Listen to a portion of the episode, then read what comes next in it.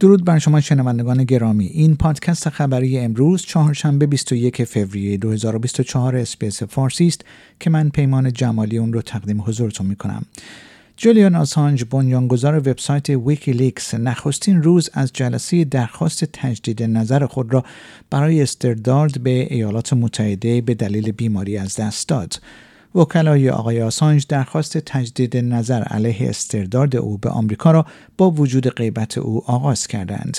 او در صورت استرداد به ایالات متحده ممکن است با اتهامات جاسوسی تا 175 سال زندان محکوم شود.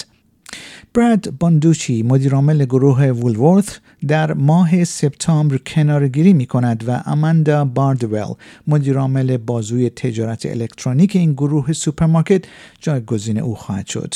آقای باندوچی پس از 13 سال حضور در گروه وولورس و 8.5 سال به عنوان مدیرعامل این سوپرمارکت زنجیره بزرگ آن را ترک می کند.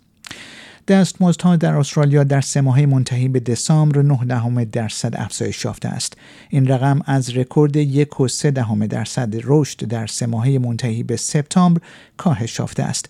اداره آمار استرالیا سالانه افزایش چهار و دو دهم درصدی را در شاخص قیمت دستمزدها ثبت کرده که از چهار و یک دهم درصد در دوازده ماه منتهی به سپتامبر افزایش یافته است.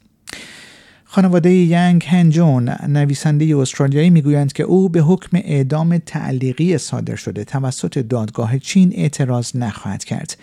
آنها می‌گویند چالش های قانونی بیشتر برای رفاه او مضر است.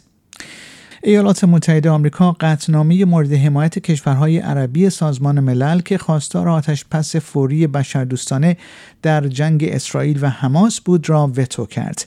رأی شورای امنیت که دارای 15 عضو است 13 در برابر یک بود و بریتانیا رأی ممتنع داد. 18 هزار استرالیایی در برنامه بت ستاپ دولت فدرال در شش ماه نخست ثبت نام کردند. بت ستاپ شرکت های قمار را از پذیرش شرط بندی از افرادی که خود را به عنوان یکی از کاندیدهای این برنامه معرفی کرده اند منع می کند. در پی یک عملیات بین‌المللی به رهبری آژانس جرایم ملی بریتانیا و اف بی آی اعضای باج‌افزار لاک بیت دستگیر و متهم شدند. این باج‌افزار به عنوان یکی از بدنامترین باج‌افزارهای جهان شناخته می شود.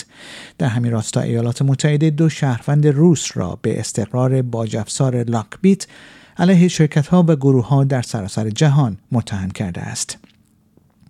ایالات متحده آمریکا می‌گوید در پاسخ به قتل الکسی ناوالنی رهبر مخالفان تحریم های بیشتری را علیه روسیه آماده می کند.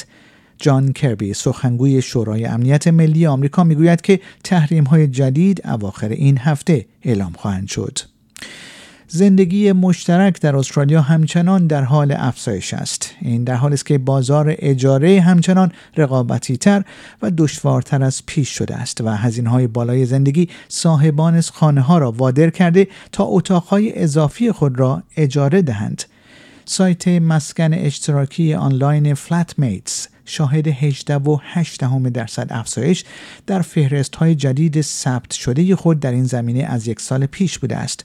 اگرچه این نیز گفتنی است که با وجود این افزایش تقاضا برای اتاقها همچنان به طرز چشمگیری از عرضه پیشی می‌گیرد.